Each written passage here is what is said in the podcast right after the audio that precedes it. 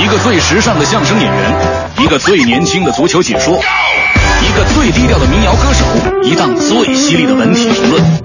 每天早晨，徐强为您带来强强言道。今日文娱知多少？欢迎收听强言道。大家好，我是徐强。昨日，著名导演宁浩在接受媒体采访时，有一个热情的女粉丝向宁浩提出了一个问题：呃，宁导，如果徐峥和黄渤同时掉进水里，你会先救谁？宁浩听完是不加思索，脱口而出说：“我谁也不救，不但不救，我还要落井下石！”哈哈哈。其实这是一个困扰男士多年的一个问题：老婆和老妈同时掉进水里，你会先救谁？如果这个问题你去问刘备，刘备肯定说：“兄弟如手足，老婆如衣服，衣服破尚可补，手足断安可续。只要二弟三弟没掉进水里就行了，其他人俺才不管。”如果这事儿你就问曹操，曹操肯定说：“宁叫我负天下人，休叫天下人负我。管他老婆还是老妈的，只要不是自己掉进水里，怎么着都成。”那天我女朋友问我，如果我和你妈同时掉进水里，你会先救谁？我当时不加思索，脱口而出，我说肯定先救你啊。她说为什么？我说我我又不认识我妈同事。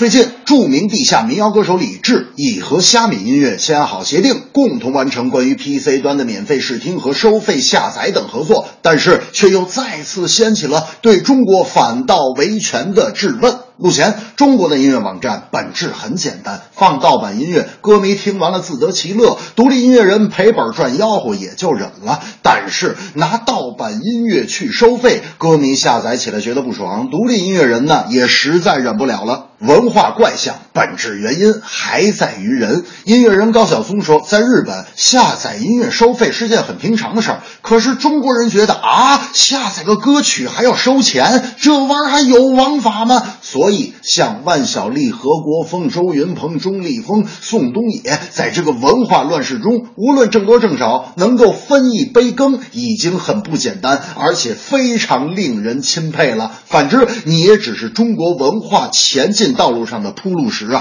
所以我决定，我的强言道节目也要做收费下载，一期节目四分钟。本节目字字乃珠玉之价，各种至理名言，让你终身受用。下载一次五百元，给钱的请找我，觉得收费不合理想打我的请找大明。近日，中国体育代表团正式成立，即将出征韩国仁川亚运会。有些网友曾在网上吐槽说，中国体育不科学，都是举国体制，长远来看没有什么好处。在这儿，我要纠正一下各位的观点，人家体育强国美国也是举国体制，体育强国其实都差不多，政府重视的项目大学里都有。